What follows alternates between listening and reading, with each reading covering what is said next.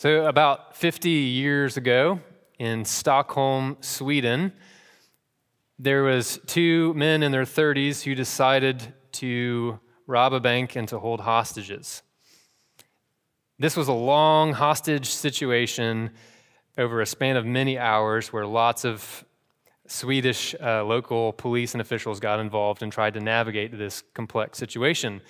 These men were holed up in the bank demanding some crazy amount of currency in the Swedish market, a bulletproof vest, and a car to escape. Those were their terms of negotiation to let the hostages go. And there's a phone call, a recorded phone call from one of the hostages who was a young lady during this negotiation. And the phone call was, was remarkable in the sense that she said she was actually more scared of the local police than she was of her captors. And it's from the situation where we get the phrase, you guessed it, Stockholm Syndrome, where the captive begins to identify with, make a bond with, or be dependent even on their captor. You know, I mentioned this because I believe there's a corollary in our lives that this text in Galatians touches on. You see, earlier in Galatians in, in 3, in chapter 3, verse 23, Paul says this. He says, Now before faith came, we were held captive under the law, imprisoned until the coming faith would be revealed. And the whole context of this letter, as we touched on above, is summed up in Paul's admonitions, in his admonition to the Galatians, where he says, For freedom, Christ has set you free. Don't submit again to this yoke of slavery. Don't go back into captivity. Don't identify with what's holding you captive, i.e., the law. Stockholm syndrome, right? But instead of bank robbers, what is in view for the Galatian believers and for us is the slavery or bondage of living under the law and not from faith. So these Galatian believers were likely Gentile converts who were being influenced by the Jewish Christians to get circumcised, to, to abide by these stipulations of the Mosaic Code if they wanted to be truly Christians. And Paul says, absolutely not. Justification is by grace through faith alone, just as Abraham believed and was credited as righteous. You see, he was combating what I'll call a gospel plus scenario. Justification by faith plus a little something else means you have standing before God. And the whole letter of Galatians is to debunk that, because that's no gospel at all. But I think you and I share the same struggle that occasioned this letter is that we are so prone to have a gospel plus outlook in life. Though we have, if you're in Christ, you've been delivered from the bondage of sin and the law and be given faith. But we're so prone to revert back to the law. So this morning, Paul is asking us the same question he asked later in the letter. He said, Oh, Galatians, where is your joy? Where is your blessedness? Because he realizes that the threat of the law squelches joy. So here we are in Advent, everyone's saying joy to the world. But so often our emotional life and our situation is anything but, right? We miss the loved one around the table at Christmas dinner. There's family strife, there's work stress. We're stretched thin on our budget. We're facing addictions. We're facing all manner of miseries in this life. How do we get to a point to say joy to the world? We're given the key to that in this text. So, our big idea this morning is in this Advent season, whatever you're facing, you can wait, keyword wait, with freedom and joy as an adopted child and heir of the living God. This Advent season, whatever you're facing, you can wait with freedom and joy as an adopted child and heir of the living God.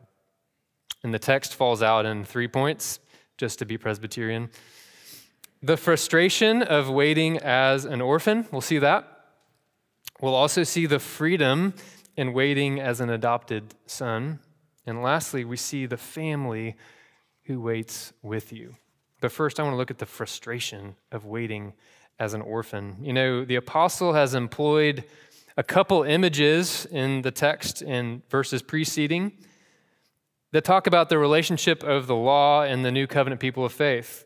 Paul referred to the law as, as a guardian or a parent before Christ came, but now that Christ has come, we are no longer under that guardian, emancipated, if you will, because we're sons of God by faith.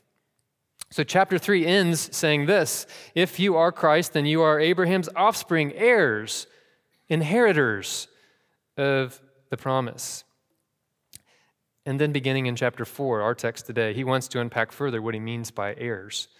And so he gives an illustration. You see, the undercurrent going in to chapter 4 was this whole discussion about Abraham being the father of Israel, who was circumcised.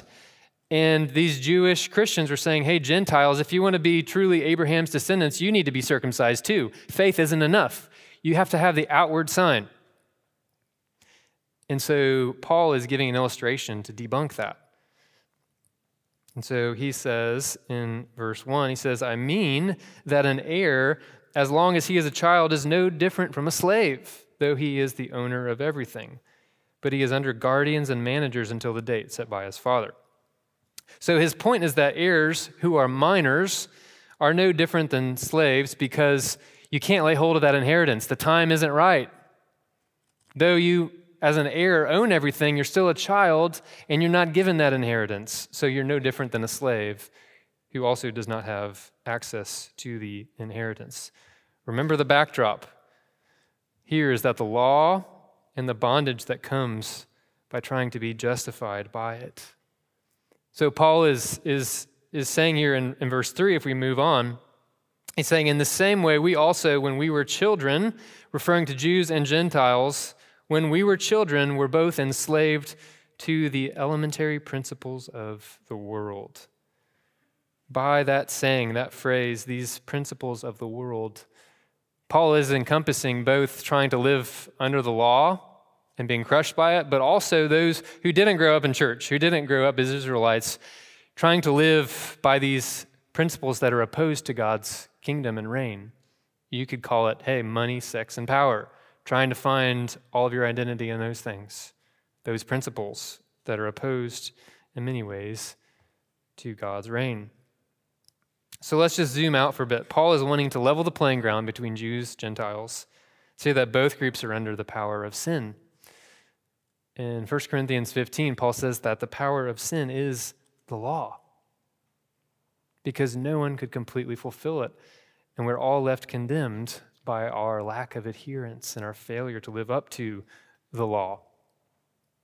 So I called this first point the frustration of waiting as an orphan because I think it describes what Paul is wanting us to see so clearly. You know, he doesn't use the word orphan in this passage, but all around it is this adoption language of being a son of God. He's painting a picture here of the life of a spiritual orphan. Call it a slave, a slave to the law, someone who is isolated, alone, a slave to sin, always trying to measure up, always trying to be free Paul is calling out the frustration of trying to live apart from faith alone. Maybe that's you this morning. Maybe you are a Christian, but maybe you feel more like an orphan, isolated, alone, enslaved.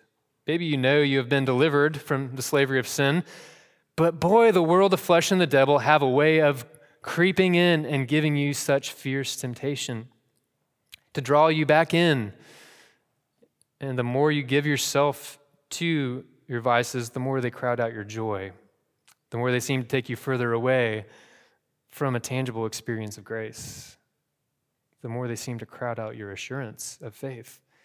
Well, if you are a Christian and this seems to be where you're at, or maybe you're not a Christian, what follows for us all is a glimpse of new life or renewal. This is our second point the freedom of waiting as an adopted son. Look with me at verses 4 and 5. On the heels of this slavery, we have this great pronunciation. But when the fullness of time had come, God sent forth his son, born of woman, born under the law, to redeem those who were under the law, so that we Gentiles and Jews alike might receive adoption as sons. These verses are a treasure trove that could take months and years to unpack. But let's just take a few of these phrases for us this morning. First, it says, when the fullness of time had come. That's, you know, the Advent language. It had been a long time coming, but the fullness had arrived. This new reality, this fulfillment, this realization of a new covenant, a historical moment that was planned from all eternity. And, and what happened at the fullness of time? Well, God, the creator of the world, sent his Son, eternally existent with him, sharing in divinity, to be what? Born of a woman. To be both fully God, yet fully man through his incarnation and virgin birth. And moving on, to be born under the law. What does that mean? Jesus was the author of the law, the embodiment of the law. How could he be under the law? That's a crazy thought. But what does that mean? Well, unlike us who are enslaved to the law, Jesus was the exception. He was not only the author, but the complete fulfillment. He fulfilled all the, the demands of the law. More than that, he bore the curse of the law for us. Why? This is verse 5 to redeem. If you think of slaves, they need to be bought back. That's the picture of redemption, to be brought out of slavery. And if you're enslaved to the law, you have to have someone who can own the law, who can completely fulfill it to bring you out of that slavery. It's a steep price to pay to satisfy the holy and righteous character of God. But Jesus was uniquely suited to do that, wasn't he? As the perfect Son of God who laid down his life to buy back us rebels. But it doesn't stop there. There's a legal aspect to that redemption of being justified, declared right, purchased. But not only did Jesus satisfy the legal demand and redeem us, but he didn't just leave us alone, he brought us into a family. This is the great exchange. He takes away all the stuff we couldn't do, all of our sin, all of our transgressions, and He gives us His righteousness, and then He gives us another gift. He says, Come on into my family. It's the great exchange of the gospel. He takes all that's bad and gives us all that's good. Where else in the world does that happen? Only in the gospel of our Lord Jesus Christ. It's profound. I think there's something to be camped out on here for a little bit. You know, one of my favorite movies, The Shawshank Redemption, which I'm sure many of you have seen. One of the central characters in there, played by Morgan Freeman, is a man named Red, a longtime inmate at Shawshank Correctional Facility. His whole life was wrapped up in this sense of being behind bars. He was kind of a leader. It was his family, these fellow inmates. He knew how the thing worked. He had standing. There's familiarness, familiarity. But in many ways, his bondage had become the norm until one day when he was released. He was sent back into society. And you would think that there would be much rejoicing, but the movie actually paints a different picture. Red was alone without his familiar faces, without his standing amongst his fellow inmates, and it was depressing. He had nothing to go to, he had lost hope.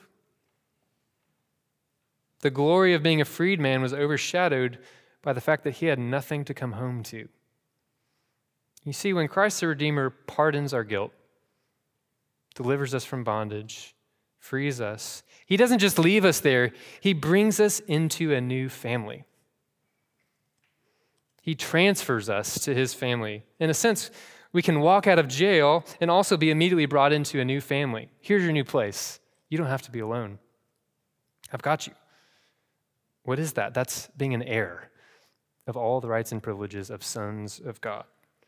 So, unless we remember this, this imputed righteousness of Christ, but also the adoption, then our default will be to go back into the mindset of an orphan, a spiritual orphan.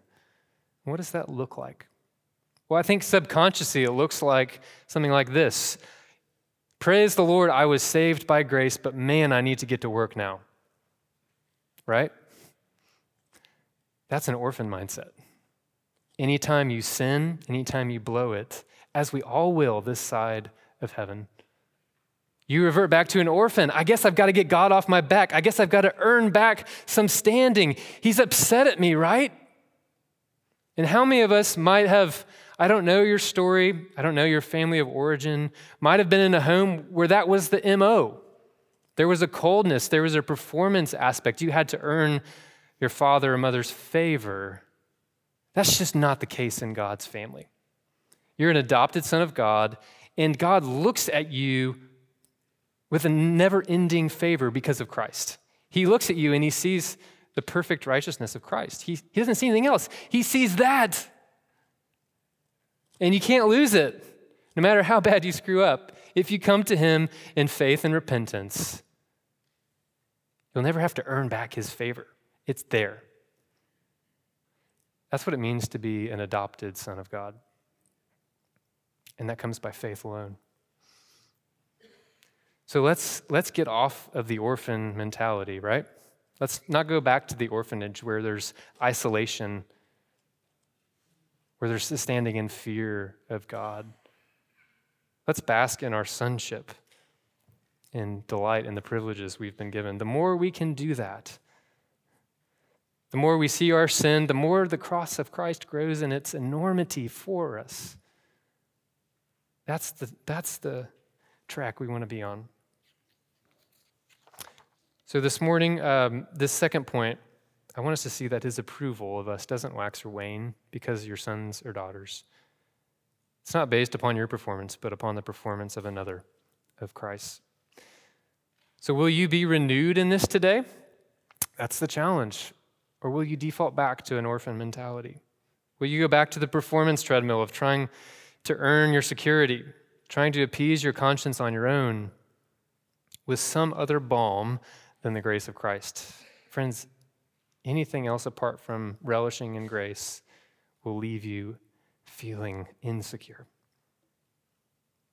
The message from the second point is that Christ has redeemed us from a life of bondage, canceled our debts, and brought us into his family.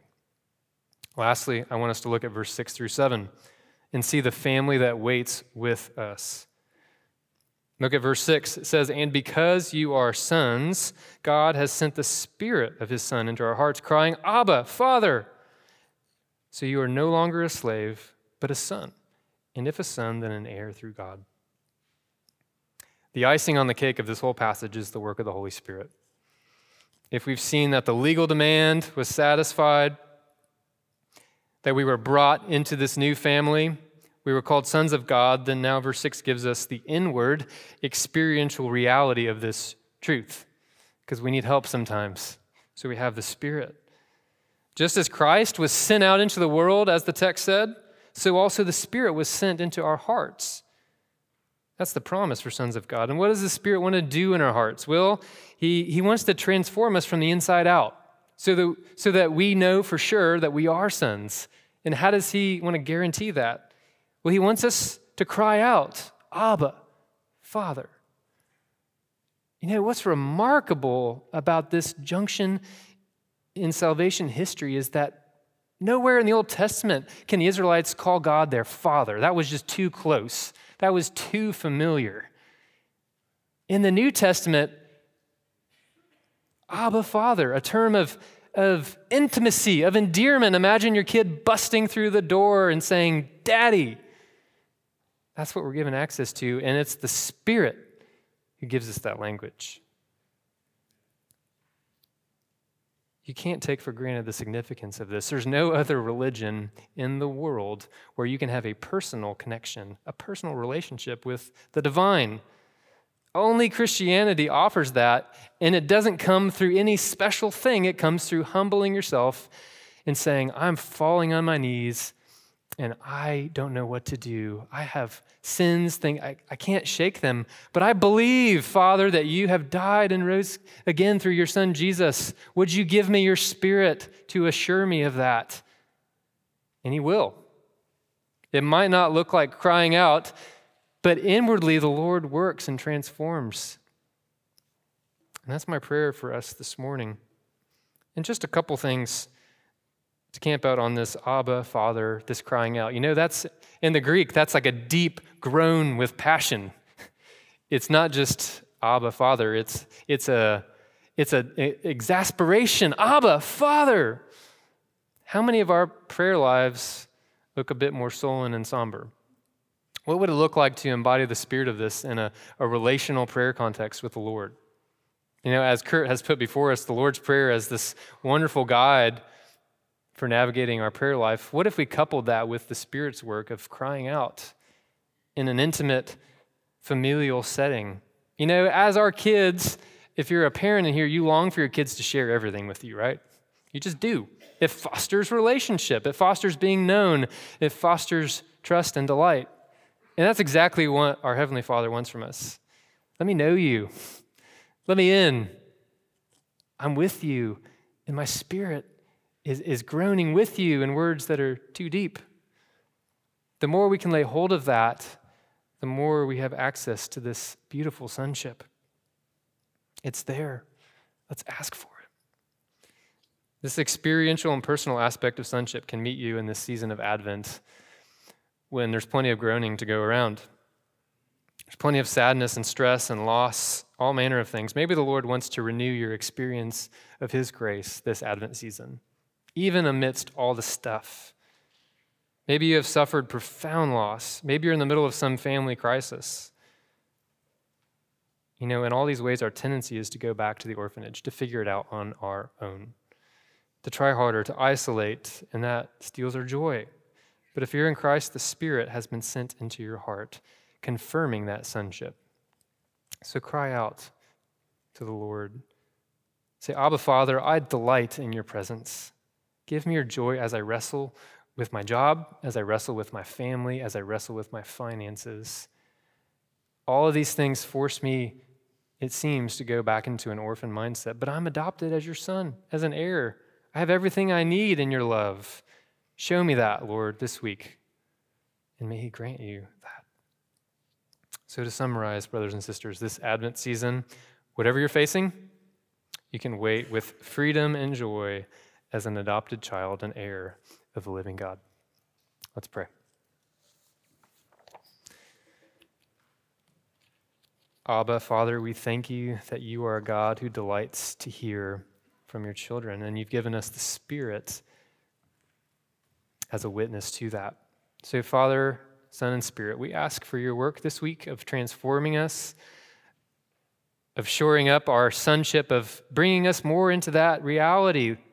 Father, we want that. And would you, by your grace, enliven our hearts to that reality? Thank you that there is nothing that can separate your children from your love. May we rest in that as adopted sons and daughters of the King. And Lord, would you fuel our worship? Would you fuel our work with this deep, robust gospel underpinning? and let that trickle out into the lives of those around us. We ask all of this in Christ's name. Amen.